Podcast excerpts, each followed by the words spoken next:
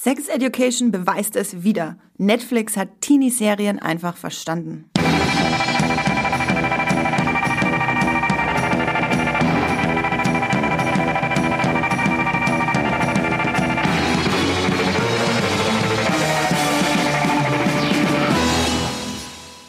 Orgien, Hexensex, Vulvahüte und alles, was dazugehört. Herzlich willkommen zu Streamgestöber, eurem Muipilot-Podcast über alles, was sich in Deutschland legal streamen lässt. Bei Amazon, Sky, Netflix, allen Mediatheken, Join, Apple TV Plus und bald auch Disney Plus. Da kommt was Großes auf uns zu.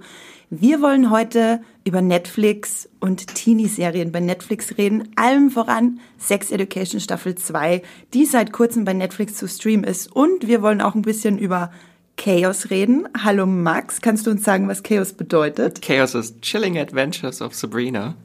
Und du hast die dritte Staffel schon gesehen? Ja, durchgebinged. Max, der Binge-Max, wie wir ihn täglich nennen. Hallo Matthias, schön, dass du da bist. Hallo. Ja, ich bin Andrea aus der Muipilot-Redaktion und ich würde sagen, wir stürzen sofort mit dem Kopf voran auf ins Streamgestöber und schauen, was wir zuletzt gestreamt haben. Ich würde sagen, wir fangen mit Max an, weil ich weiß, Max hatte nämlich gar keine Freude beim Bingen am Wochenende. Ich habe schon vorweg geguckt, Ragnarök, die erste norwegische Netflix-Serie, die am Freitag bei Netflix erscheint. Und ja, mir hat sie leider nicht ganz so gut gefallen, weil es geht auch wieder um Teens, aber alles so ein bisschen mit nordischer Mythologie und Charaktere, die vielleicht oder vielleicht auch nicht nordische Götter sein könnten. Und ich hatte mir so ein bisschen was erhofft wie Once Upon a Time, so eine verschlafene Stadt irgendwie und alle Charaktere sind irgendwie mehrere Götter oder irgendwelche Figuren aus Sagen. Aber es ist dann leider sehr wenig passiert. Also wer große Götterschlachten irgendwie erwartet, das passiert nicht in der Serie. Hat es dich an irgendwas erinnert, an irgendeine andere Serie erinnert, mit der man es vielleicht vergleichen könnte? Na, die schlechtere Version von Once Upon a Time. Oder auch so ein bisschen von Be the Rain, weil das hatte auch so ein sehr schönes Grundkonzept, aber sehr nervige Jungdarsteller teilweise, die seltsame Entscheidungen treffen. Okay, also Ragnarök, so verlockend das auch klingt, weil wir natürlich alle an die großartigen Torfilme oder teilweise großartigen Torfilme denken müssen, guckt es vielleicht eher nicht. Max gibt keine Empfehlung dafür ab. Aber wenn man auf nordische Mythologie steht, dann kann man dem vielleicht ein bisschen was abgewinnen. Und es sind auch nur 6 Folgen, also es ist schnell durch. Wie lange dauern die Folgen? 45 Minuten. Ja gut, das ist ja wirklich snackable, so würde ich mal sagen. Sonntagsnachmittags-Binge dann. Matthias, was hast du geguckt? Oh je, das war überhaupt nicht snackable. Ich habe Nightwatching von Peter Greenaway geschaut, weil von dem sind seit Ende letzten Jahres ein paar Filme auf Amazon Prime gelandet. Und Nightwatching war da der beste, den ich jetzt gesehen habe. Die Community hat ihn mit einer 6,5 von 10 bewertet, was gar nicht so gut ist. Es sind aber auch erst 27 Bewertungen da. Deswegen dachte ich mir, bringe ich diesen Film mit rein, weil er lohnt sich definitiv mal gesehen zu haben. Peter Greenaway ist ja auch ein Regisseur, der sich sehr viel mit Körpern, mit Sexualität und natürlich auch dem Filmemachen an sich beschäftigt. Und da ist Nightwatching jetzt ein interessanter Film, weil er erzählt von Rembrandt und wie es dazu kam, dass er hier sein berühmtes Gemälde, die Nachtwache, gezeichnet hat, konzipiert hat. Das ist nicht direkt biografisch, sondern er greift eher so die Motive auch aus dem Bild auf und vermischt die dann eben mit den Möglichkeiten von Film, von Schnitt, von Montage. Und das ist einfach sehr interessant, weil man fast das Gefühl hat, dieses Bild erwacht dann wirklich zum Leben in dem Film, dadurch, dass immer wieder große Szenen nachgestellt werden. Da musste ich ein bisschen an die Mühle und das Kreuz denken mit Rutger Hauer. Das war auch so ein Film, der sich überlegt hat, was passiert, wenn ein Gemälde lebendig wird. Und ich glaube, ganz interessant ist der Film auch, um Martin Freeman mal in einer Rolle zu sehen, die vor Sherlock, vor der Hobbit war, also wo er noch nicht so festgelegt war auf diese verschrobenen Typen, die er jetzt hauptsächlich spielt. Also ich glaube, er ist schon ein Schauspieler, der das sehr gut kann, aber auch sehr oft darauf gebrandet irgendwie wird. Und das tut mir ein bisschen leid.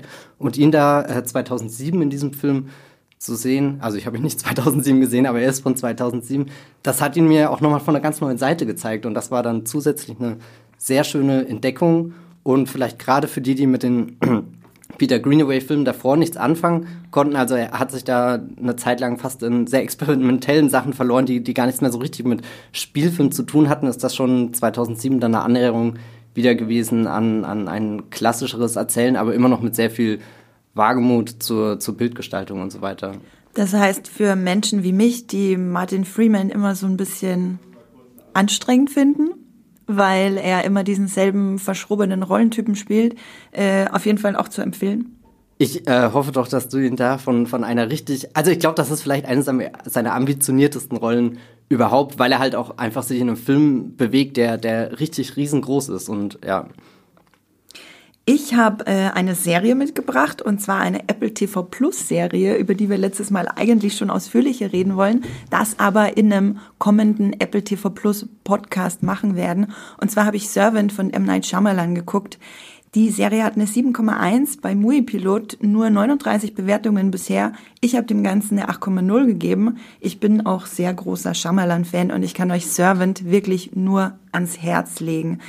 Da geht's, indirekt auch um Sexualität oder das, was manchmal dabei entsteht, nämlich Babys. Und es geht um ein ganz spezielles Baby und es wäre keine Shyamalan-Serie, wenn es nicht ein paar interessante Twists gäbe. Aber ich kann euch schon mal sagen, es ist nicht ganz so, wie nennt man das, twistreich wie manch andere Shyamalan-Sachen. Es ist sehr still erzählt.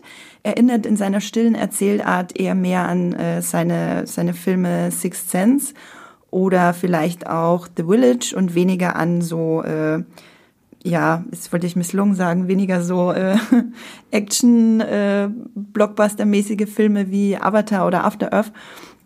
Ich kann Servant wirklich nur ans Herz legen. In alle Folgen bei Apple TV Plus. Die Folgen dauern auch nur eine halbe Stunde, also es lässt sich wirklich schön wegbingen. Und macht einfach wahnsinnig viel Spaß, wenn man damit klarkommt, dass Aale gehäutet und Grillen gegessen werden, rohe Grillen, also lebendige Grillen, dann ist das eure Serie. Dann habe ich noch eine Bitte an alle Streamgestöber-Fans da draußen. Wir würden uns wahnsinnig freuen über eine Bewertung von euch bei iTunes. Das hilft uns wirklich enorm weiter. Hinterlasst uns einen Kommentar, hinterlasst uns ein paar Sterne. Wir freuen uns definitiv darüber und sagen Danke für alle, die Streamgestöber schon bewertet haben bei iTunes.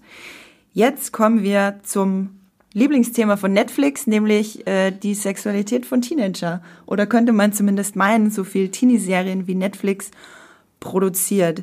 Wir haben mal brainstormt und ein paar davon aufgeschrieben. Es gibt ja nicht nur Sex Education und Chilling Adventures of Sabrina. Es gibt auch Atypical, es gibt Tote Mädchen lügen nicht, Elite, End of the Fucking World, Everything Sucks, American Vandal, On My Block.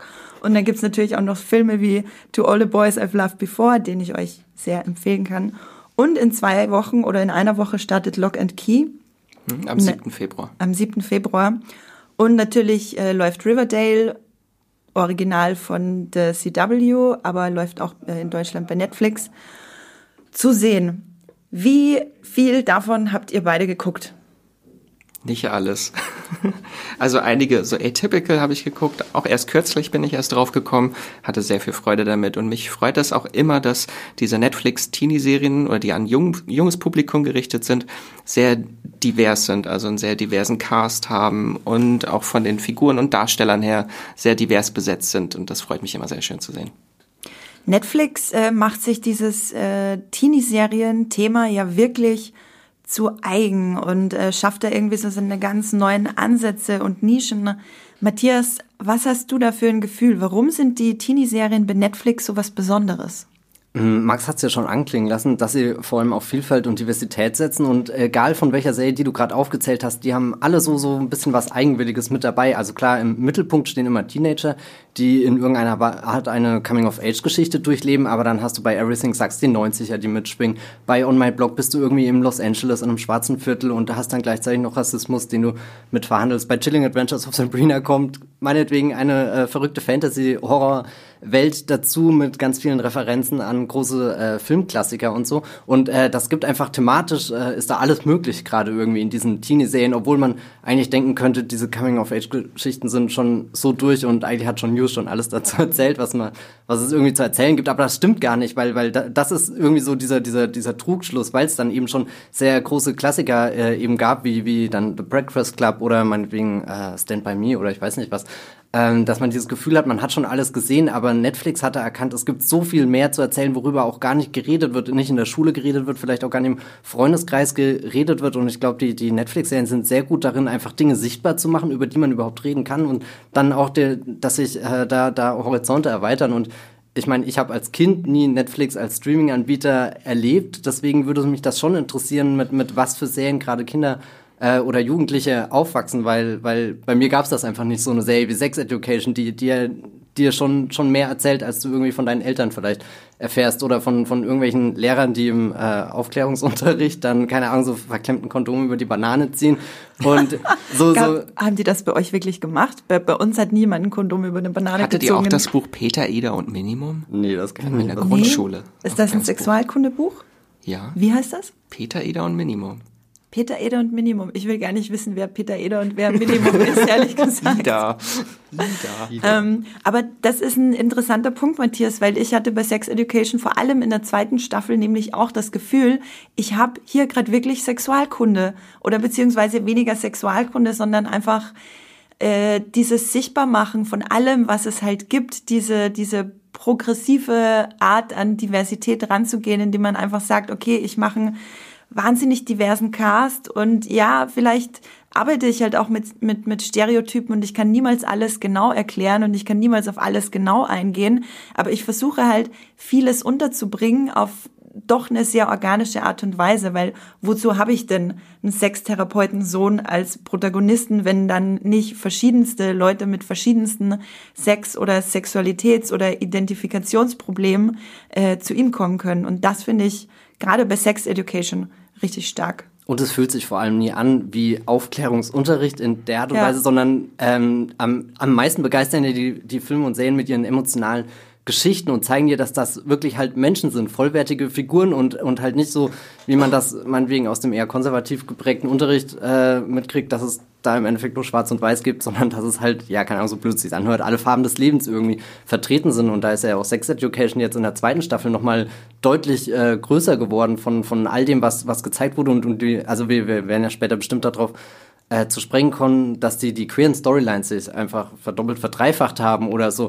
Und da ist ja Netflix auch fast schon Vorreiter, was generell das Kino und Fernsehen angeht, wo gerade im deutschen Film der noch sehr, sehr, ja, keine Ahnung, festgefahrene Bilder existieren und das hat mich jetzt bei Sex Education echt wahnsinnig weggeblasen, wie fließend und schnell das einfach sein kann, dieses Ausprobieren, was zu entdecken und nicht einfach nur so, naja, Mann und Frau und fertig, sondern, ja, keine Ahnung, da bin ich sehr angetan davon. Und was Max auch vorhin erwähnt hat, Atypical ist auch so eine Serie, auf den ersten Blick dachte ich da, das ist halt jetzt ein Konzept, du hast den autistischen Jungen und drehst außenrum deine Feelgood-Welt irgendwie und wollte mich davon überhaupt nicht beeindrucken lassen und das ist vielleicht die Netflix-Serie, die mich über die Jahre immer wieder total überrascht hat und auch eben größer geworden ist und dann nicht nur in die Welt des autistischen Jungen eben einführt und uns ein bisschen erzählt, wie funktioniert eben sein Alltag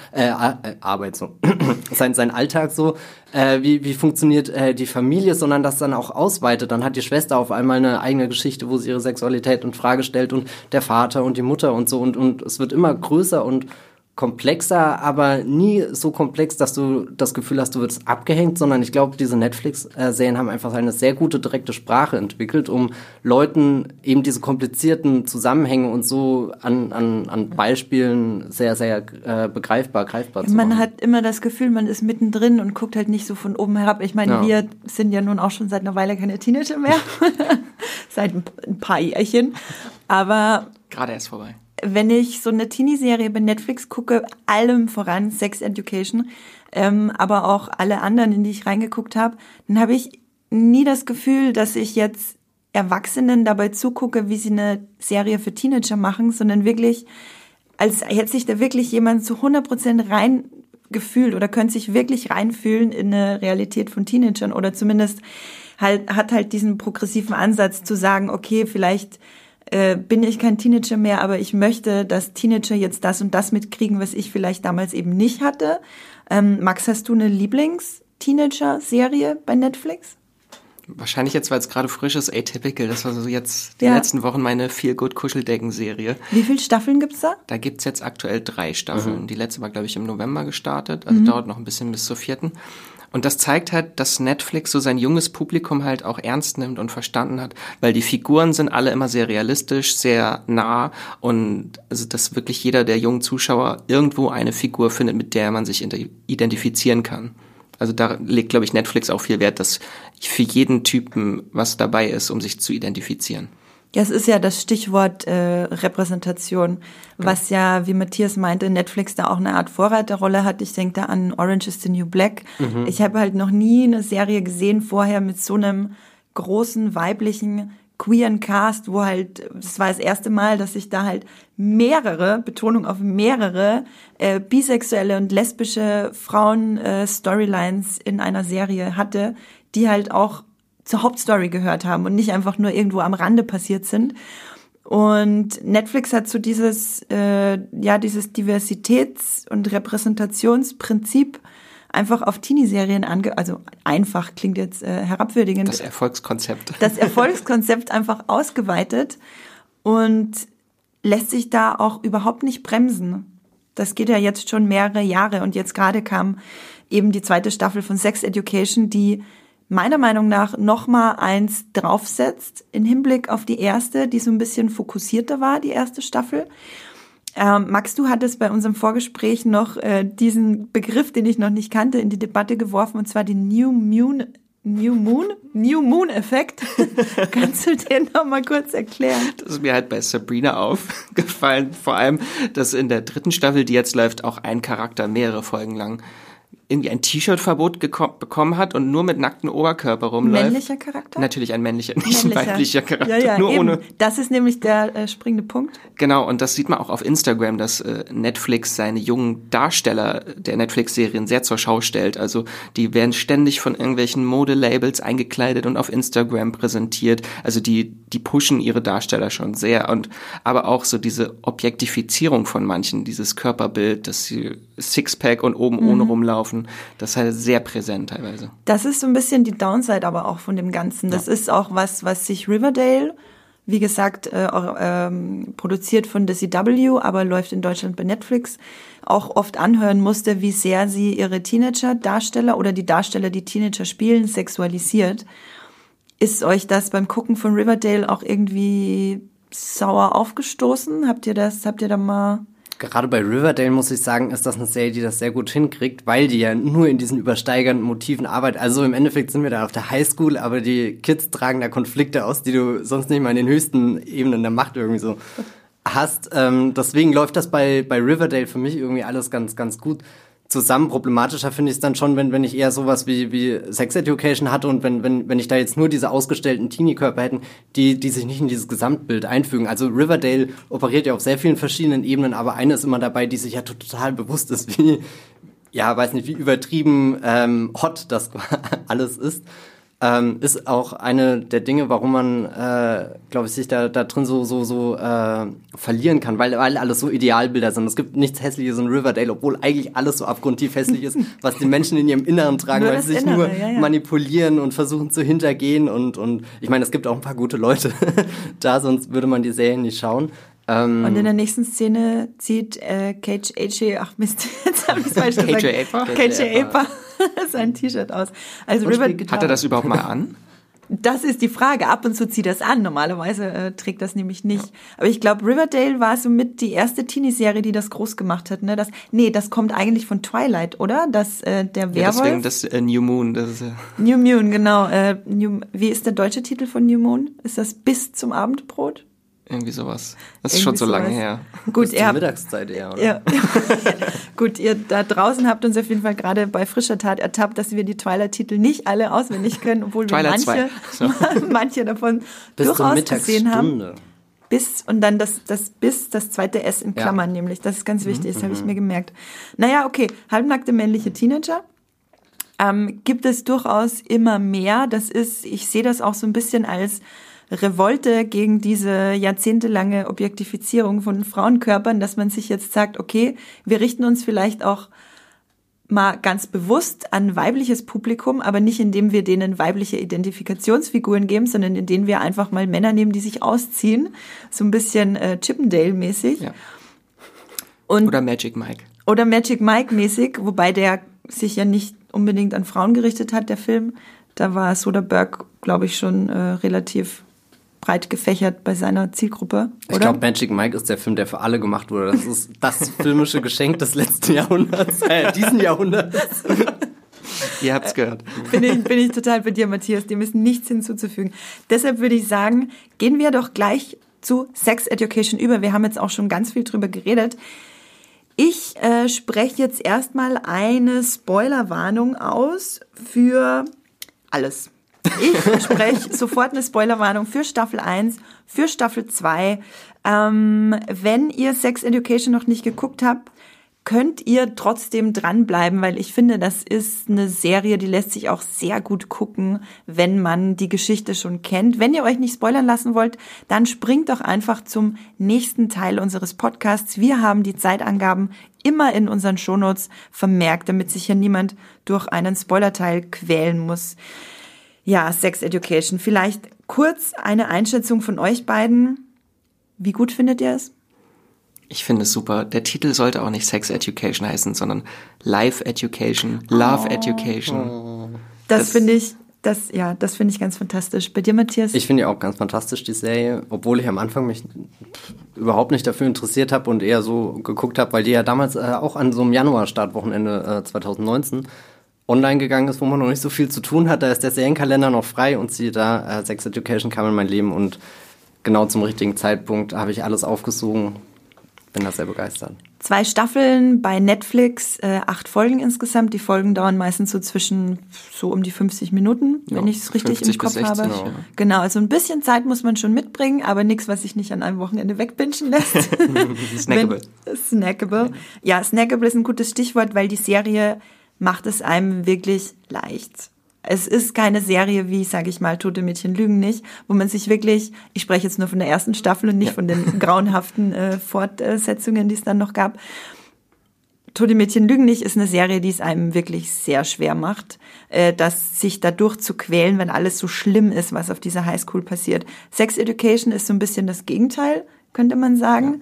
Es ist wie eine Kuscheldecke, in die man sich reinlegt und dann noch ein paar Bonbons rausfallen, die man nebenbei... Auch so viel gut und ich finde, es hat ja unglaublich viel von so diese 80er-Jahre-Teenie-Komödien oder Teenie-Filme.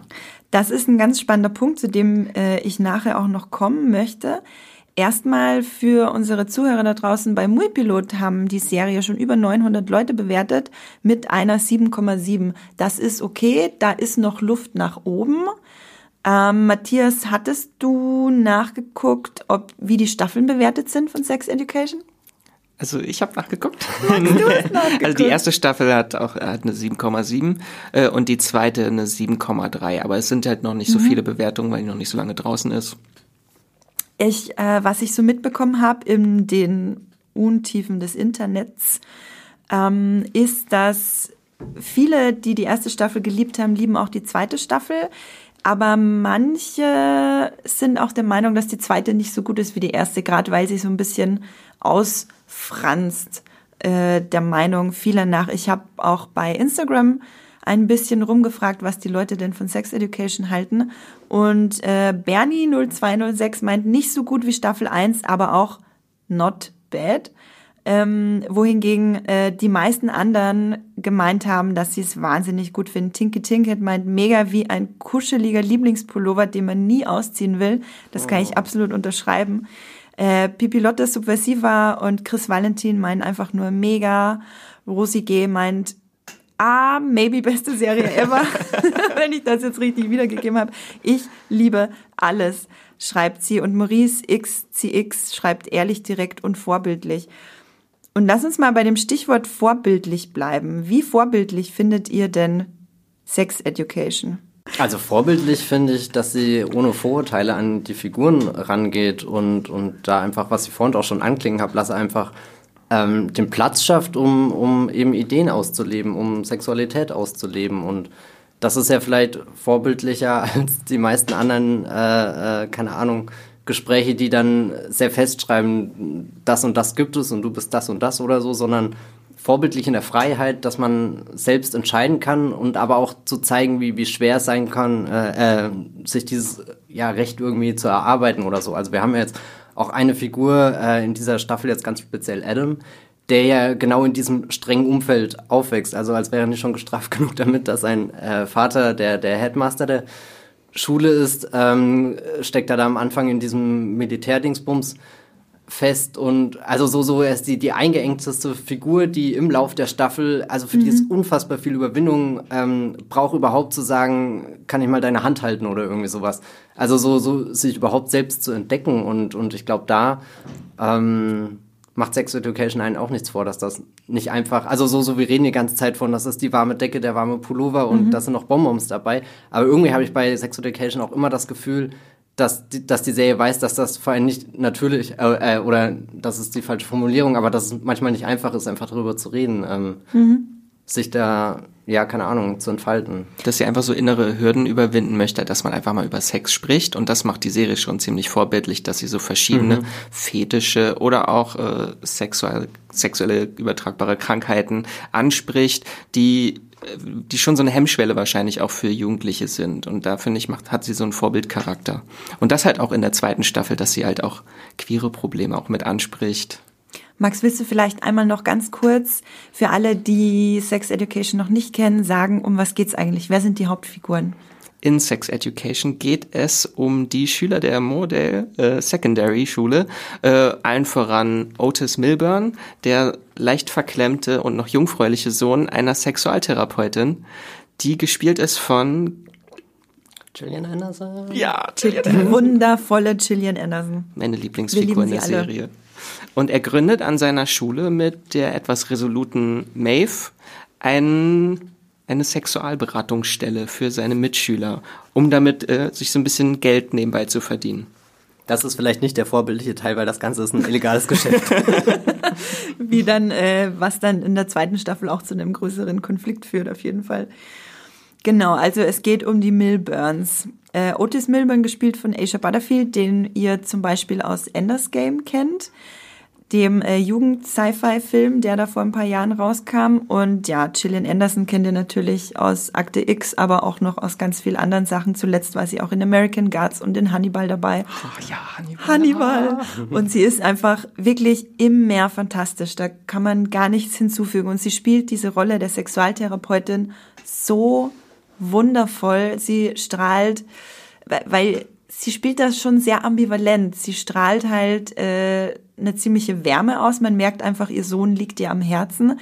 Aber gleichzeitig ist sie auch sehr gefangen in dieser, in diesem Therapeuten-Mind, dass man muss immer über alles reden und ich muss das jetzt so und so machen, wie das meiner Erfahrung nach am besten ist. Und dabei verliert sie vielleicht manchmal auch so ein bisschen aus den Augen, dass es vielleicht manchmal auch ein bisschen zu viel sein kann für einen Teenager-Sohn, beziehungsweise was das macht mit einem Teenager, wenn man immer quasi das Richtige unter Anführungszeichen auf einer emotionalen, therapeutischen Weise vorgelebt bekommt von den Eltern. Und das ist ja so die archetypische jugendliche Elternbeziehung. So, oh Mama, du bist so peinlich, weil sie ist so der Freigeist, der über alles redet, Sex hier, Sex da. Und er ist halt leider sehr, Mama, bitte nicht, und das ist peinlich. Also das mich hat das tatsächlich ein bisschen an Türkisch für Anfänger erinnert. Habt ihr das geguckt damals? Ja. Die Mutter-Tochter-Beziehung in Türkisch für Anfänger ist ja ein ganz ähnliches Prinzip. Sie redet ja auch immer über alles und wenn sie an der Tür klopft, immer so, masturbierst du gerade? Oder kann ich reinkommen? Und so ähnlich ist es ja bei Sex Education auch, was ja im Prinzip damit anfängt, dass die Mutter zu dem Sohn sagt, mir ist aufgefallen, du tust so, als würdest du masturbieren, aber du masturbierst gar nicht. Was ist da los?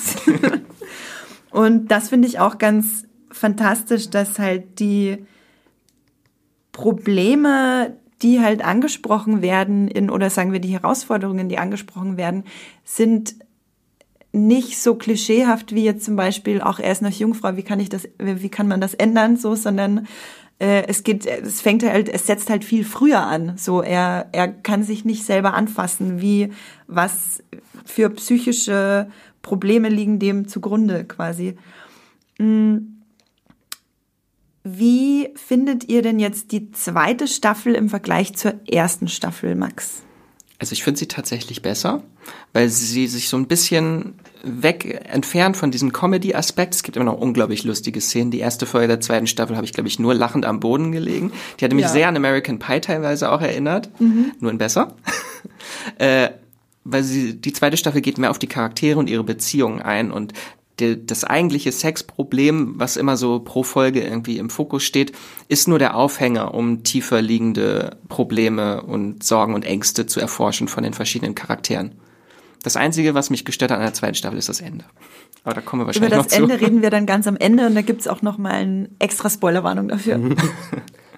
Ich hatte auch das Gefühl, dass die zweite einfach ein bisschen größer und freier ist und sich von dem, was ja für die erste Staffel ein guter Rahmen war, dieses Sex Education, also dieses, das halt direkt in die Serie einzubauen und als Rahmen einer jeden Episode zu nehmen. Aber jetzt finde ich die neuen Rahmen, die sie für die Episoden geschaffen haben, fast schon besser, wo dann der Fokus wieder auf einer Figur liegt. Und das ist ja generell irgendwas, was ich in letzter Zeit sehr oft bei Serien irgendwie wahrnehme, dass man sich irgendwie davon löst, dass jede Folge oder dass wir jede Woche, beziehungsweise bei Netflix gibt's ja dieses wöchentliche eh schon nicht mehr, aber dass halt jede Folge so nach dem gleichen Trott geht und hier, wir hatten ja neulich erst hier im Streamgestöber-Podcast auch über Watchmen geredet, auch eine Serie, die es irgendwann aufgibt, wobei, das hört sich jetzt falsch an, sie gibt es nicht auf, sondern sie entscheidet sich dazu, halt mal in Episode 5 den und den in den Vordergrund zu rücken und in Episode 6 einen großen Exkurs um die Welt und wie sie tickt zu machen und sowas finde ich immer sehr aufregend, weil das meistens die unerwarteten Episoden sind und auch die, wo du so einen Seiteneinblick in irgendwas bekommst, der jetzt, wenn der Fokus immer auf Otis liegen würde, gar nicht gegeben wäre. Und da finde ich auch interessant, Otis ist ja einerseits ein guter Protagonist, um das irgendwie, also so wie er integriert ist. Er ist halt der Sohn der Sextherapeutin und da tut sich halt eine gewisse Diskrepanz auf zwischen, wie redet die Mutter über Sex, wie redet der Sohn darüber und generell, wie ist das als Kind, was halt all das abbekommt, wo die Eltern sehr aktiv sind. Also sie hat ja nicht einen Beruf, wo sie früh auf Arbeit geht und dann nach Hause kommt und dann ist das Familienleben da, sondern der Beruf ist ja gleich ihr Leben und da verschwimmen ja auch viele Grenzen und das ist ja, finde ich, auch stark, wie dass die Serie zeigt, wie schwer da dieses direkte Zusammenleben ist. Aber andersrum ist halt, Otis ist halt dein weißer Junge, der im Wohlstand geboren ist, also literally keine Probleme hat. Oder halt, ich meine, klar, er hat Probleme, aber halt Probleme, die in den letzten paar Jahren, zig Jahren schon tausendmal irgendwie in Coming-of-Age-Geschichten erzählt wurden und eben dadurch nimmt sich Sex Education die Freiheit, eben auch was über seinen besten Freund zu erzählen, etwas über Maeve zu erzählen und da einfach viel mehr Figuren in den Vordergrund zu rücken. Und wir haben ja auch hier Amy, eine Figur, die ja eher kaum aufgefallen ist und jetzt gerade zum Ende der Staffel eine mega starke Episode gibt und das ist kriegt und das ist so für mich der beste Fall von Sex Education gerade. Wir verschmelzen etwas sehr Vertrautes, sogar richtig Nostalgisches mit Breakfast Club und John Hughes direkt als Referenz genommen. Also wir bauen da auf den Grundfesten dieses Coming-of-Age-Genres auf, aber erzählen dann einfach eine Geschichte, die die sich jetzt an, also nach jetzt anfühlt, 2020 irgendwie Probleme, über die wir aktuell reden, mit einer Protagonistin, die der Zeit entspricht und irgendwie Sex Education ist ja eh ganz toll, einerseits sehr konkret auf die Zeit Bezüge zu nehmen, aber andererseits zeitlos zu wirken, dadurch, dass wir schon gar nicht sagen können, spielt das jetzt in den 80ern oder spielt das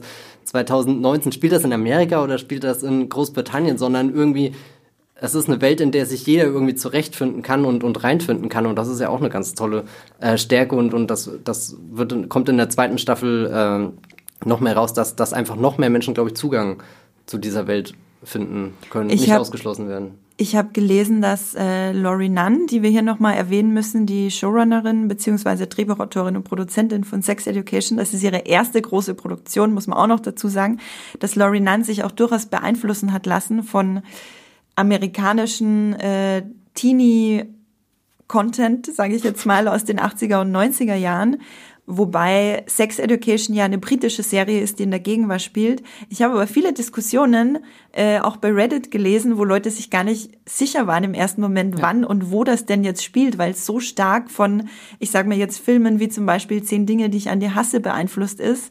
Ein Film, an den ich sehr oft denken musste, vor allem in der zweiten Staffel, wenn es dann halt um Shakespeare geht und halt auch Maeves feministische Komponente. Maeve erinnert dir wirklich ganz stark an Julia Stiles, die Hauptdarstellerin in 10 Dinge, die ich an dir hasse. Und die Highschool von den Farben her und von den Von den Kostümen auch. Von den Kostümen und von den Ursprungsklischees quasi am Anfang. So, du hast den Sportstar, du hast so die Nerds quasi. Erinnert einfach alles an unsere liebsten Teenie-Filme, die wir alle in den 90er Jahren damals geguckt haben. Und das finde ich ehrlich gesagt ziemlich clever, weil das, wie Matthias schon sagt, zur Folge hat, dass das immer und überall passieren könnte. Und wir uns auch gut vorstellen können, dass das halt in unserer Jugend vor, keine Ahnung, 15 Jahren oder wann auch immer unsere Jugend war, stattfindet. Ich hatte auch irgendwo irgendein Interview mit einem der Darsteller gelesen, wo sie halt auch das angesprochen haben, dass die Serie extra nicht bewusst nicht realistisch ist, weil wenn sie realistisch wäre, dann würden die Leute die ganze Zeit irgendwie an ihrem Handy hängen und sowieso bei NetDoctor irgendwie gucken, was sie gerade für Probleme haben. Dann bräuchten sie Otis auch gar nicht. Das ist fast so ein kleiner Safe Space irgendwie, der geschaffen wurde, um alle Teenager hier zu versammeln. Die leben einfach in einem großen Funkloch. Ja. Also. Wobei tun sie nämlich nicht. Es gab diese eine Szene, wo Ola sich fragt, ob sie sich jetzt auch zu Frauen hingezogen fühlen und was ihr lesbischer Sextraum zu bedeuten hat. Und dann meint Adam zu ihr, Google es doch, so wie alle anderen auch. Und in dem Moment dachte ich, krass, in dieser Welt existiert Google. Ja. Und Smartphones, das wird einem manchmal bewusst, wenn man sie am Handy sieht und dann diese kleine Sprechblase aufploppt, was sie sich bei WhatsApp oder... Aber die wissen alle nicht, wie man Google benutzt, weil alle ihre Probleme, damit wenden sie sich immer an Otis oder an seine Mutter. Total, so ein Jugendsextherapeut auf einer Highschool, das könnte ja gar nicht funktionieren in unserer Zeit, weil alle das nur googeln würden wahrscheinlich. Ja. Insofern ziemlich cooler Touch von dem Ganzen. Und Matthias, was du vorhin auch noch angesprochen hattest, du hast vorhin schon mal The Breakfast Club erwähnt. Das ist auch ein Punkt, über den ich noch mit euch sprechen würde. Ist euch diese sehr coole, diese Referenz an Breakfast Club aufgefallen in der Folge, wo sie alle nachsitzen müssen? Ja, also direkt als es hing, ist alle nachsitzen. Oh, Breakfast Club. Ich glaube, sogar die Einstellungen sind teilweise ähnlich, wo man ihre Füße runterbaumeln sieht und so. Da hatte ich schon einen sehr großen Nostalgie-Flash, weil ich liebe The Breakfast Club, kann ich nur allen empfehlen. Das gehört auch mittlerweile schon zum guten Ton einer jeden Teenie-Serie, mindestens eine John Hughes-Hommage irgendwo reinzubringen. Da hatte ja Riverdale auch so eine 80er-Jahre-Folge. Mhm. Ich habe auch überlegt, ob das jetzt nicht too much ist oder ob eigentlich Sex Education auf Netflix an jetzt die Rolle übernehmen müsste, sich da was Neues auszudenken, neue Vorbilder irgendwie zu zeigen, anstatt jetzt dieses Offensichtliche zu nehmen. Aber gerade bei Breakfast Club habe ich einfach eine Schwäche und freue mich über jeden Ding. Da gab es ja auch neulich hier dieses Power Rangers Reboot, was ins Kino kam, und selbst da gab es eine Nachsitzen-Szene und ich dachte mir nur die ganze Zeit, welches Genius kam auf die Idee, einfach zu sagen, wir machen Power Rangers-Film, nur es ist like Breakfast Club. War Power Rangers dieser Film mit der ersten bisexuellen Superheldin? War das Power Rangers? Die rosa Superheldin? War das die erste bisexuelle Superheldin? Das kann ich nicht sagen. Die von Naomi Scott gespielt wurde. Also Naomi Scott ist definitiv in dem Film drin, wenn das sie war. Sie spielen eine bisexuelle, ich glaube, korrigiert mich da draußen, wenn ich was Falsches sage, aber jetzt müsst ihr alle Power Rangers gucken. Wenn man die Power Rangers als Superhelden bezeichnet, dann war sie, glaube ich, die erste bisexuelle Superhelden-Hauptfigur in einem Blockbuster. Und allein deswegen müsste ich eigentlich Power Rangers endlich mal gucken. Unbedingt. Ich habe auch das Gefühl, dass es eine dieser tollen Superhelden-Science-Fiction-Coming-of-Age-Reihen, die wir nie sehen werden, aber wo eigentlich sehr viel möglich gewesen wäre. Einen interessanten Punkt, den du vorhin angesprochen hast, über den möchte ich mit euch auch noch reden, und zwar Otis als Hauptfigur. Ich finde das schon sehr spannend, dass sie halt als Hauptfigur den typischen weißen, heterosexuellen Jungen im Wohlstand quasi genommen haben. Aber mit ihm verhandeln sie, und das aber auch nur nebenbei, weil sie ganz viel anderen Figuren viel Raum lassen, mit ihm verhandeln sie ja auch toxische Männlichkeit, was mindestens genauso wichtig ist wie all die Repräsentation von den ganzen queeren und non-binären etc. Figuren. Und zwar wird das vor allem in Staffel 2 mit der kurzen Storyline mit seinem Vater sehr deutlich. Wie fandet ihr das denn, wie diese toxische Männlichkeit da im Hinblick auf seinen Vater verhandelt wurde? Na, das macht Otis zumindest so. Ich habe auch jetzt das Gefühl, weil ich Otis gerade so verdammt habe, ich habe ihm Unrecht getan, weil eigentlich, jetzt wo du anfängst über ihn zu reden, fallen mir 1000 Dinge ein, die ich eigentlich an Otis mag und wo ich auch das Gefühl habe, allein durch seine Unfähigkeit, ja, mit der diese Serie startet, dass er sich halt nicht so komplett in seine Sexualität stürzen kann, wie das die anderen coolen Jungs in ihrer Schule oder so tun, da wird ja auch schon eine Unsicherheit, so bevor die toxische Männlichkeit kommt, ist da erstmal eine männliche Unsicherheit und eine Zerbrechlichkeit und jemand, der eigentlich gar keine Ahnung hat und der dann witzigerweise in den Stand kommt, andere zu beraten, obwohl er selbst wahrscheinlich die wenigste Erfahrung hat, einfach nur, weil er das viel von zu Hause aus mitkriegt. Aber nee, gerade das mit seinem Vater zeigt halt auch nochmal, wie also das fand ich gar nicht so, oder klar, toxische Männlichkeit auch interessant, aber ich fand es auch für ihn als Figur einfach wichtig, einfach zu gucken und zu sagen, man kann es nicht generalisieren, sondern man muss halt irgendwo in diese Familie reinschauen und gucken, wie ist jemand aufgewachsen, wie ist das individuell passiert und das fand ich auch, weil das wird ja gerne generalisiert, weil man dadurch schöne Argumente durchschlagen kann, wenn man irgendwie so eine gefühlte Mehrheit immer auf der Seite hat, aber dass halt Sex Education hinschaut und genau guckt, was hat ein Kind für Erfahrungen gemacht, wenn quasi das mit oder ohne diesen Vater eben aufgewachsen ist, der da am liebsten seine Buchtouren macht und sich für irgendwelche Ratschläge feiern lässt, die halt so da full of Bullshit. Oder ja, gibt's da nicht die Szene, wo er oben auf dieser Ding steht und dann genau, ist die Frau Empore, neben ihm und das Guy is so full of Bullshit. Und ich habe jetzt den Titel des Buches vergessen, aber in dem Buch geht es ja auch darum, dass...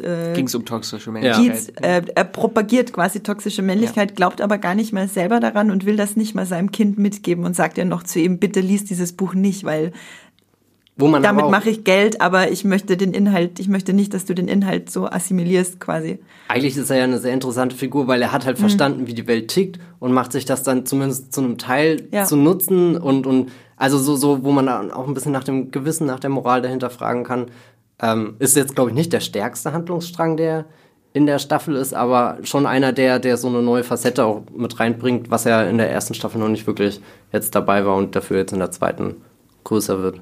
Zu Otis und nicht unbedingt toxischer Männlichkeit, aber zu seinem Verhalten fand ich eigentlich die interessanteste Episode, die Hausparty, wo er ja seinen großen Moment hat oder halt Arschloch-Move. Ja, genau so. Könnte man sagen. Und das ist wahrscheinlich die, wo mich Otis am meisten überrascht hat, weil sonst ist es eigentlich immer ziemlich easy, mit ihm als Protagonisten so durch die Serie zu gehen und selbst die kleinen Dinge, die er verkackt, sind ja alle irgendwo fast putzig oder so oder können wieder aufgewogen werden, aber die Hauptfigur dann doch irgendwie so fallen zu lassen und so unangenehm werden zu lassen, weil halt in der Situation keiner irgendwas richtig macht. Und es ist sehr verzwickt und man weiß nicht, wie man rauskommt und es zieht sich ja auch danach ein bisschen, bis sich Figuren wieder über den Weg laufen und die Augen blicken können oder bis sie merken, gut, wir können auch unser freundschaftliches Verhältnis neu ausklügeln und dann da trotzdem eine Verbindung herstellen, mit der wir uns in der Schule über den Weg laufen können, ohne uns gegenseitig gleich angreifen zu müssen, aber auch was nicht dieses, wir schweigen uns gegenseitig nur noch an und werfen uns tödliche Blicke zu, ist, was mir gerade einfällt, weil ich vorhin so viel den Begriff toxische Männlichkeit in den Mund genommen habe, eigentlich ist Sex Education schon über diese Debatte hinaus. Eigentlich toxische Männlichkeit. Eigentlich verhandelt Sex Education ja schon das Stadium danach, wenn es quasi für alle okay ist, wenn man nicht einem gewissen Männlichkeitsbild folgt, sondern quasi sich ein ganz neues Männlichkeitsbild erarbeitet und das okay ist. Aber wie mache ich das, wenn ich keine Guidelines habe? Der Vater ist sicher kein Vorbild dafür, so. Der Vater sagt ja auch, ich bin ein Arschloch. Genau. Und Otis versucht halt händeringend irgendwie seine eigene Identität zu finden. Als Mann auch, weil, wie die Mutter immer sagt, als Prime Caretaker hat er halt eben die sehr aufgeschlossene Mutter zum Vorbild. Aber es ist sonst irgendwie niemand da, an dem er sich so wirklich festhalten kann. Und dann versucht er sich halt selber was aufzubauen. Und das ist schon ganz interessant. Ich bin aber auch froh, dass nicht so arg viel Fokus immer auf Otis liegt, weil wir wollen natürlich auch jetzt über die ganzen anderen spannenden Figuren reden. Es gibt mehrere Liebesdreiecke. Das die fand alle ich ganz ineinander verzwickt sind. Es gibt eigentlich nur Liebesdreiecke. Und es gibt auch Liebesvierecke, aber vor allem gibt es Liebesdreiecke. Es gibt natürlich Otis und seine Freundin Ola, mit der er zu Beginn der zweiten Staffel zusammen ist. Eigentlich liebt er Maeve und dann gibt es auch noch Ola und Lily, da entflammt dann auch noch was. Und dann gibt es natürlich Jean und Jakob und einmal küsst sie noch Remy. Aber ich glaube, unser liebstes Liebesdreieck ist das von Eric, Rahim und Adam Groff. Adam. Oder Max? Du hast darüber getweetet gestern. Das hat mein Herz erwärmt, diese Story. Also ich fand es super, dass die zweite Staffel halt diese ganzen queeren Storylines halt so in den Fokus rückt und halt auch so ein bisschen Eric so wegführt von diesem, er ist der schwule Sidekick nur. Und dass die halt da noch viel mehr und ihn selbst zu einem Charakter macht. Und er sich jetzt halt so zwischen diesem perfekten Bild von Rahim, mit dem er überhaupt nichts anfangen kann eigentlich. Am Anfang weiß er nicht mehr, was will der von mir? Und muss ihn schon jemand darauf aufmerksam machen. Ist auch creepy, wie er immer dasteht. Ist auch creepy, wie er immer dasteht und einfach nur guckt am Anfang von Rahim, finde ich. Und dann halt seine komplizierte Beziehung mit Adam, der eigentlich so der Schulbully war, der ihn immer gemobbt hat und Tubatunte genannt hat jahrelang. Obwohl er eigentlich Waldhorn spielt. Aber und jetzt halt in der zweiten Staffel, dass Adam auch so auch zu sich selbst findet, sich selbst akzeptiert und sagen kann, ich bin bisexuell. Das fand ich auch ganz interessant und das hat mich tatsächlich auch überrascht. Ich habe mich gefragt, wo die Reise von Adam hingeht, weil wenn ich mich recht erinnere, korrigiert mich, fängt Sex Education ja unter anderem damit an, dass Adam und Amy gemeinsam Sex haben. Ach stimmt, die waren ja auch, das ist schon so lange, genau. Die waren mal zusammen, ja. Und es schien mir schon so, als würde ihm das gefallen. Deswegen habe ich mich dann auch gefragt, in was für eine Richtung gehen sie denn mit ihm, als er sich dann plötzlich in Eric verknallt hat. Deswegen fand ich das einen sehr starken Moment, dass er das für sich erkannt hat. Und es gibt ja noch mehrere dieser Erkenntnisse. Ola erkennt ihre Pansexualität, Adam seine Bisexualität. Dann gibt's auch noch das Schauspielmädel, die Julia spielt in Romeo und Julia, die quasi ihre Asexualität erkennt. Da gibt's so ganz viele Aha-Momente quasi. Und bei Adam fand ich das auch ziemlich stark, weil er so ein unglaublich verschlossener Charakter ist. Der aber auch einfach nur so in der Gegend steht. Also alle im Umfeld von Eric stehen einfach nur in der Gegend und gucken komisch. Was ich an Adam so gern mochte, ist wahrscheinlich, weil ich den Schauspieler, ich muss mal kurz nachgucken, Connor Swindells, ich finde ihn einfach fantastisch. Ja. Ich muss den nur angucken und dann fange ich zu lachen an, weil der so ein Gespür für Situationskomik hat, seien es nur so ganz kleine Momente, wenn er in dem Laden, wo er arbeitet und dann nicht mehr arbeitet leider, über den Tresen rutscht und dann rutscht er nochmal so kurz zurück und dann rutscht er rüber. Wo er sich Preisetiketten an den Mund ranklatscht und generell, wenn er halt auch mal aus sich rauskommt und Dinge zerdeppert. Matthias, gab es ein Liebesdreieck, das du besonders toll fandest? Oder war das auch dieses? Ich glaube, das ist schon das, weil es auch irgendwie das Frischeste oder das Neueste ist. Irgendwie so mit Ola und Maeve, das ist ja schon klar, dass das länger existiert. Aber eben weil Adam so eine interessante Erscheinung ist. Und irgendwie hatte ich Adam, als er am Anfang auf dieser Militärakademie ist, das hat mich überhaupt nicht gecatcht, weil ich halt einfach diese ganzen Militärdinger, da schalte ich innerlich immer ab, da sterbe ich die gleichen Tote der Disziplin. Aber ihn da rauszuholen und ihn halt auch nicht irgendwie zu, wir hatten ja irgendwie, als wir uns auf den Podcast hier vorbereitet haben, kurz ihn mit Bryce Walker aus Tote Mädchen lügen nicht verglichen, aber davon geht die Serie ja so schnell weg wie nichts anderes. Also so, er bleibt nicht dieser Bully-Stereotyp, den man irgendwo immer mal praktisch herholen kann, wenn du irgendwie Krawall brauchst oder so, sondern man spürt ja einfach den Konflikt, den er hat und ja, weiß nicht. Also Rahim, der ist nie für mich so komplett durchgebrochen irgendwie. Das ist auch eher eine Figur, wo ich in diesem Awe- und Staunmodus bin.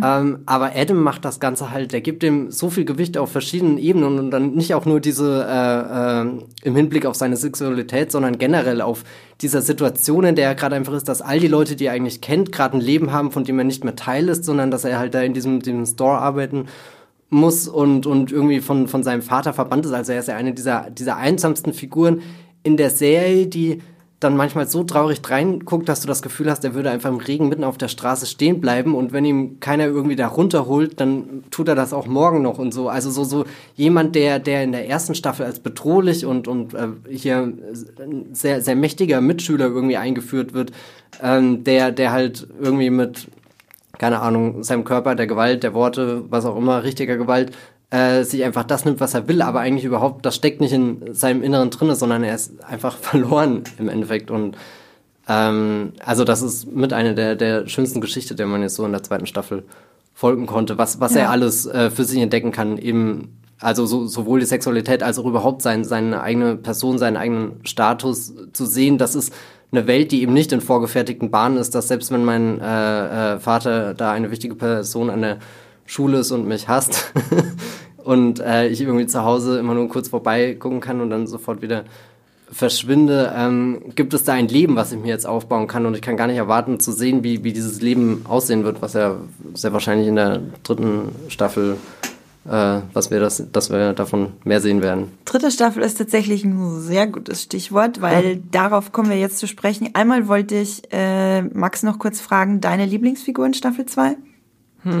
Also ich schwanke zwischen Jean und Rahim.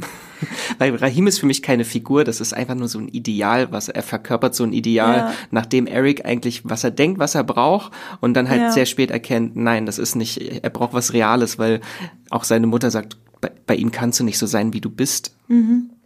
Er verkörpert generell ein Ideal an einem geouteten, schwulen Teenager, wie man sich das halt einfach idealerweise vorstellt. Ja. Er ist halt geoutet, er ist absolut selbstsicher, weil er offenbar, also er wirkt, als hätte er nicht viel Gegenwehr bekommen in seinem Leben, und genauso soll es halt auch sein. Er ist so konfliktlos. Er ist konfliktlos, er fühlt sich absolut sicher in seiner queeren Identität, und er gibt dann ja auch Tipps zur Sexvorbereitung und all diese Sachen. Er ist aufgeklärt. Also er ist schon ein ziemliches Idealbild, aber ich finde, solche Idealbilder braucht's auch einfach mal, weil wir können die queere Person ja auch nicht immer als Opfer sehen, so wie es halt Eric in der ersten Staffel zum Beispiel war, als er da verprügelt wurde, ein Hassverbrechen zum Opfer gefallen ist. Deswegen finde ich Rahim auch so spannend als Figur, aber Jean ist natürlich auch einfach Göttin. Da flossen die Tränen, so als sie da durch diesen Flur einmal läuft. Mhm. Was erwartet ihr euch denn von der dritten Staffel? Was ist eine Sache, die eurer Meinung nach am dringendsten geklärt oder weitergehen muss, Max? Diese Otis-Maeve-Sache, das ist, glaube ich, das Schlimmste am Staffel-2-Finale, dass sie diesen ganzen Build-up der Staffel, der führt halt ins Nichts. So. Ja.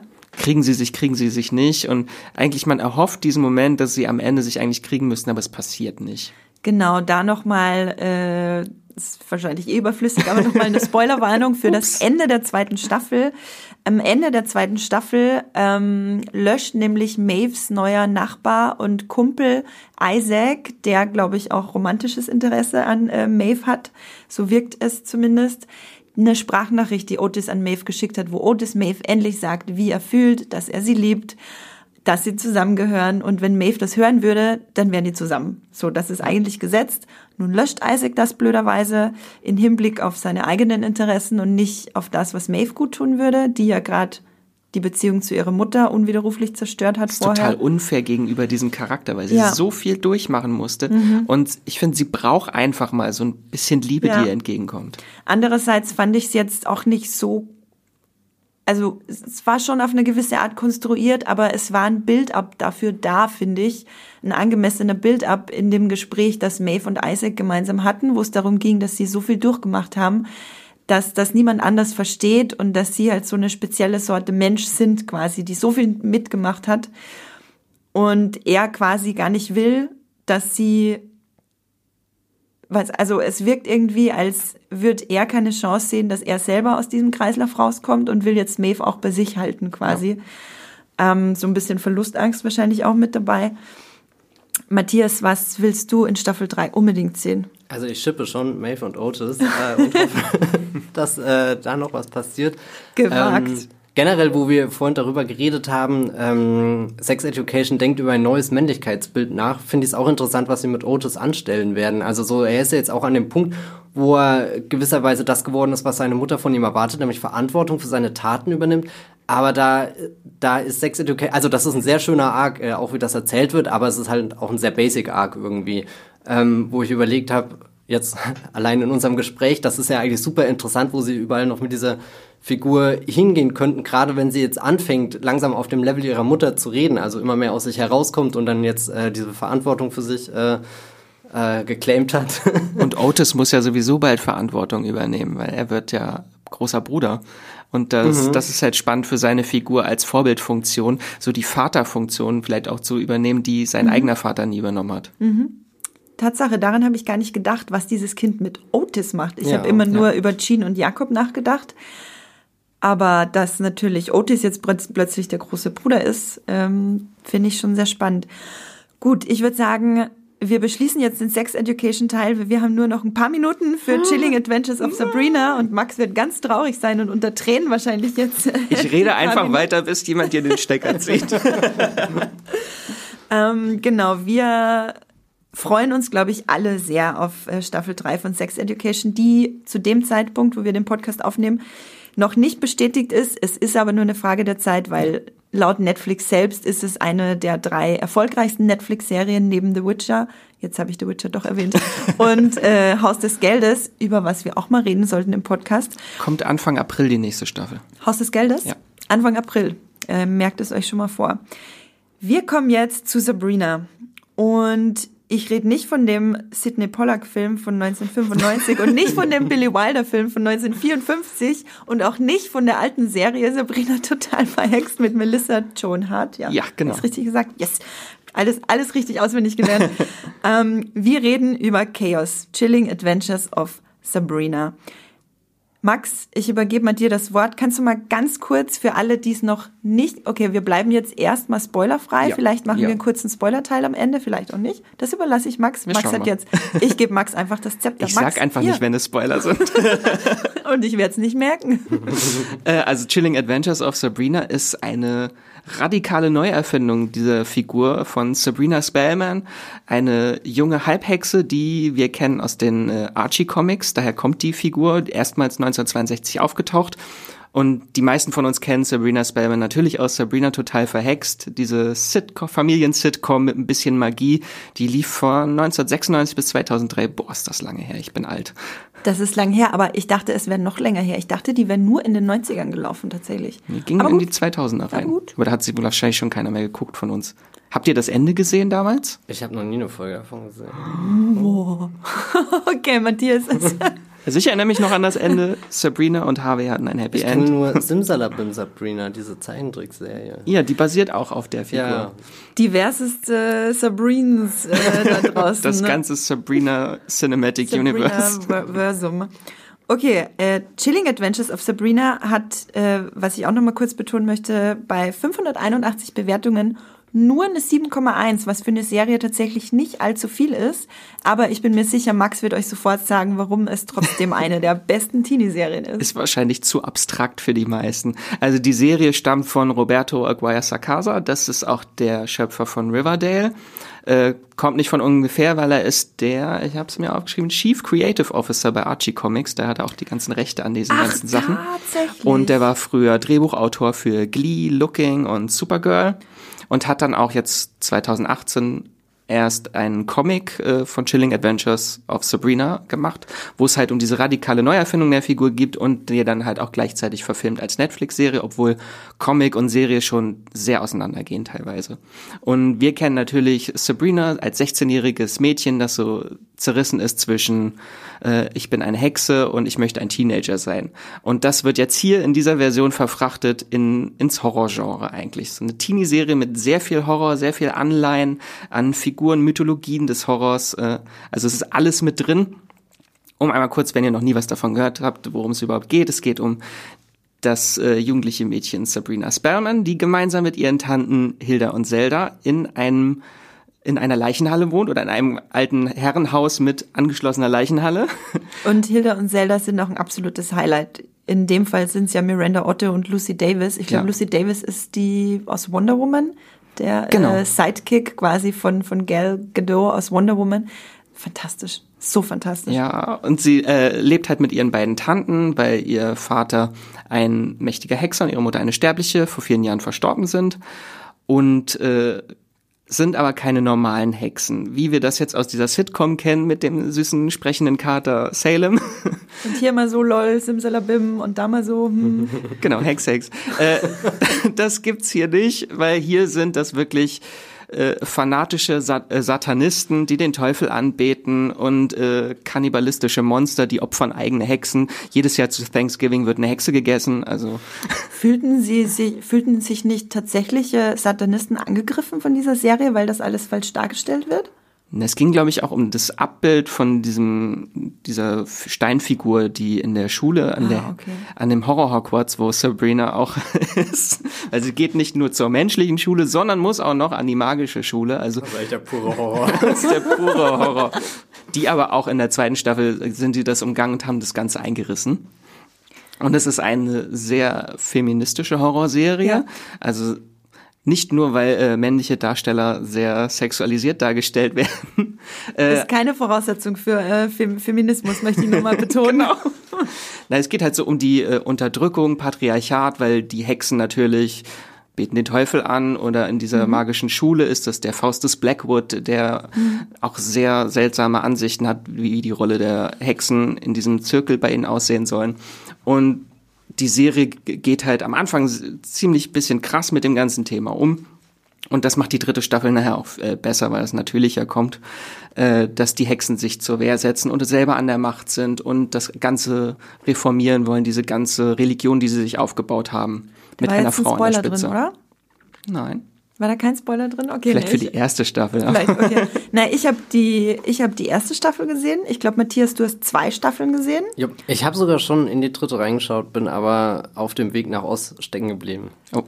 Wir haben damals bei der ersten Staffel sogar noch Binge-Recaps gemacht, ein ganzes Wochenende lang.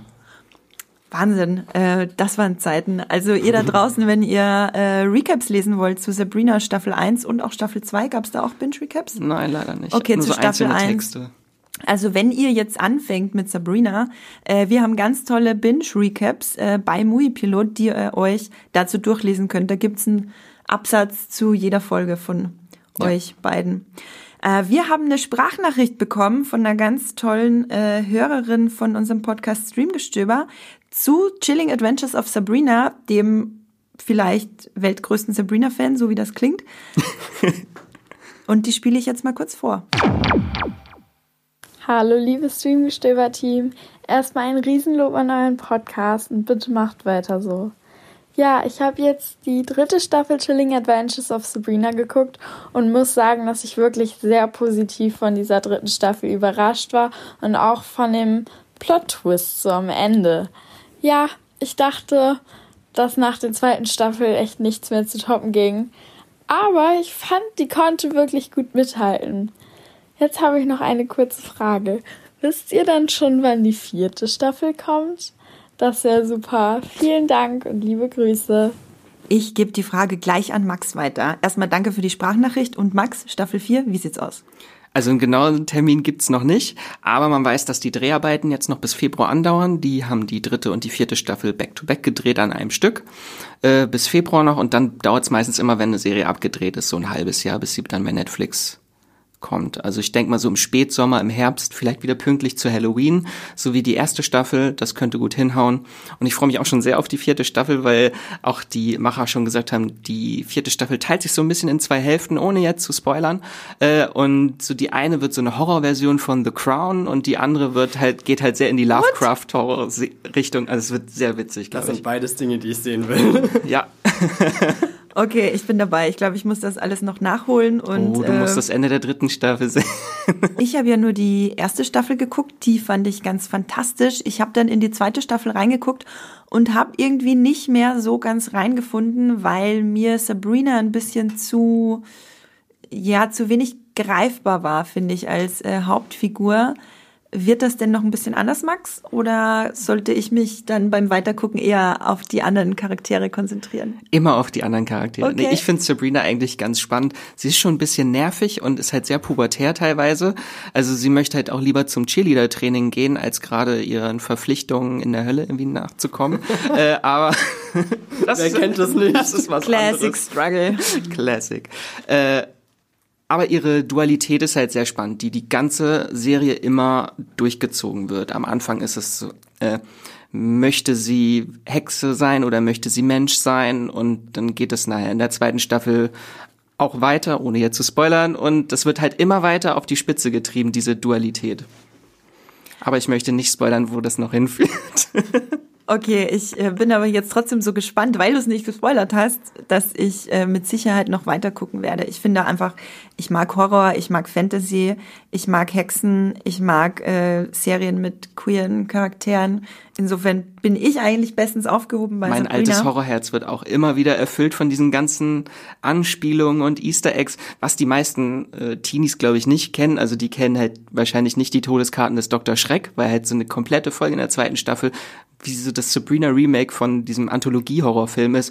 Also es werden so viele Filme angespielt, irgendwie der Exorzist, Nightmare on Elm Street oder Texas Chainsaw Massacre irgendwie in den ersten zwei Staffeln. Und das macht die zweite Staffel jetzt auch weiter, also die dritte Staffel. In der dritten Staffel gibt's halt auch so eine Horrorversion von Der Zauberer von Oz, wo sie dann halt über eine blutrote Ziegelsteinstraße laufen müssen. Herrlich. Unglaublich schön. Und gibt halt auch eine Storyline mit Hilda, die sehr an die Fliege angelehnt ist. Oh. Hier ist es dann die Spinne. Mhm. Also Body Horror gibt es. Wird halt sehr viel auch schon Lovecraft Horror angespielt. Das wird so in der vierten Staffel eine große Rolle spielen. Aber das hat mich in der dritten Staffel sehr fasziniert, weil die ersten zwei Staffeln gingen halt sehr in die christliche Horror-Ecke. Also alles so Satanismus und heidnische Kulturen. Und da sprengt die jetzt irgendwie die Türen auf, die dritte Staffel, und geht halt in alle möglichen Mythologien rein.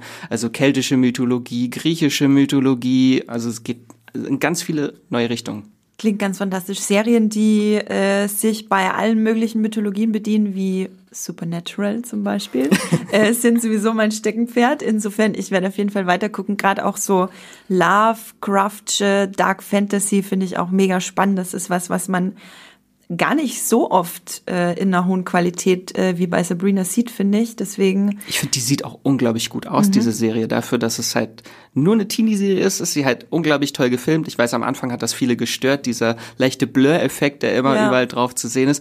Aber auch die Sets, das Produktionsdesign und die Kostüme, sieht alles unglaublich toll aus. Das heißt, du empfiehlst Sabrina. Nee, nicht Sabrina, sondern da sind wir wieder bei dem Billy Wilder-Film. Du empfiehlst Chaos. Chilling Adventures of Sabrina allen, oder würdest du eine Einschränkung machen? Also man muss halt schon, also es geht halt sehr um viele jugendliche Themen. Also man muss halt schon so ein Gespür halt für Teenie-Serien haben. So eine Affinität zu Teenie-Serien. Genau, also es geht halt um Teenie-Belange, aber alles so durch diese abstrakte Linse des Horrors. Und das macht die Serie halt sehr gut, weil es alles so eine überhöhte Realität ist, wo das dargestellt wird. Matthias, bist du überzeugt? Wirst du weitergucken? Ich bin auch überzeugt. Leider nicht so überzeugt, dass ich direkt am ersten Wochenende gewünscht habe. Dazu hat mir einfach die Zeit gefehlt.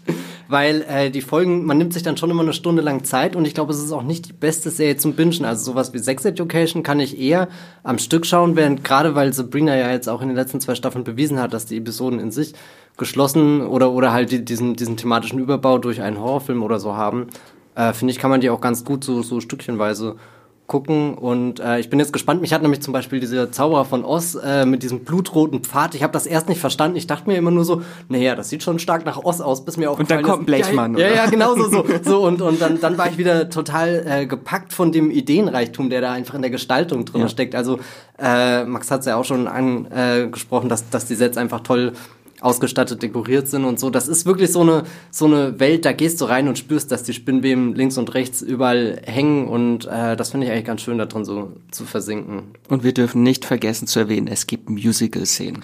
Es wird viel gesungen. Also ich meine, was ist Horror und Musical, meine beiden Lieblingsgenres, werden in dieser Serie vereint. Ich kann einfach nicht objektiv über diese Serie mehr reden. Jetzt wundert mich gar nichts mehr. Jetzt wundert mich nicht mehr, warum Max seit 2 Wochen jeden Tag gesagt hat, dass er mindestens eine halbe Stunde über Sabrina reden muss in diesem Podcast. Also dritte Staffel, wenn ihr Sweeney Todd mögt, dann müsst ihr gucken. Na, Matthias fährt gleich nach Hause ins Homeoffice und binscht sich durch.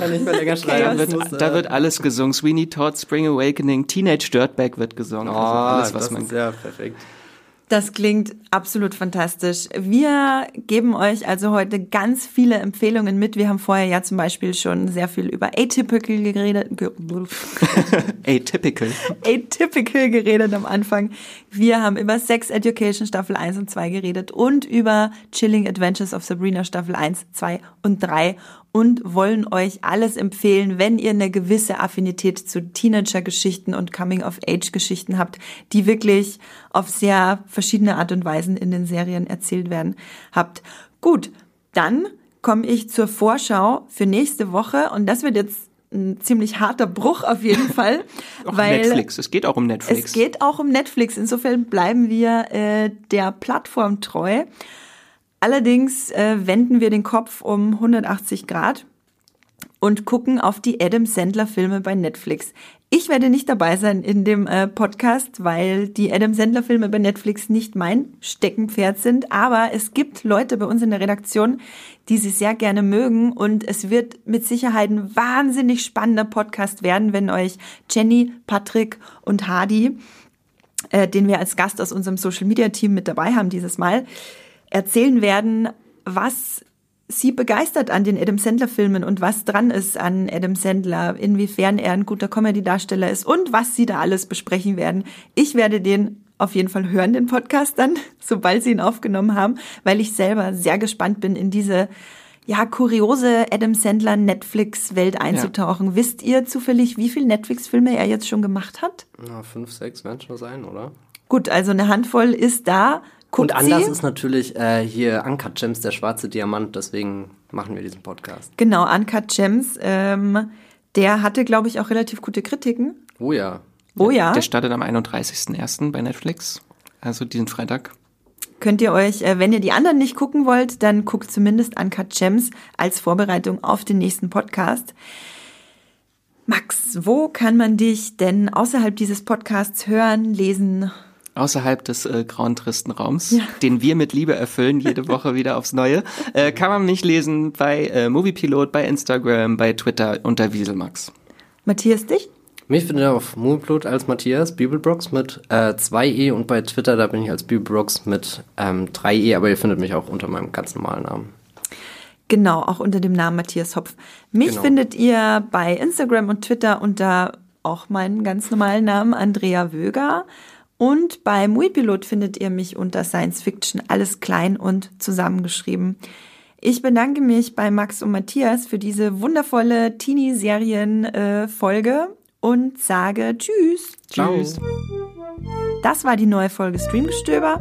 Abonniert uns bei Spotify, Apple oder der Podcast-App eures Vertrauens und wir freuen uns auch ganz besonders über eure Bewertungen. Die Musik wurde aufgenommen und produziert von Tomatenplatten. Feedback und Wünsche gehen an podcast@moviepilot.de. Wie ihr mit eurer Sprachnachricht im Podcast landet, erfahrt ihr in den Shownotes und unter www.moviepilot.de/podcast.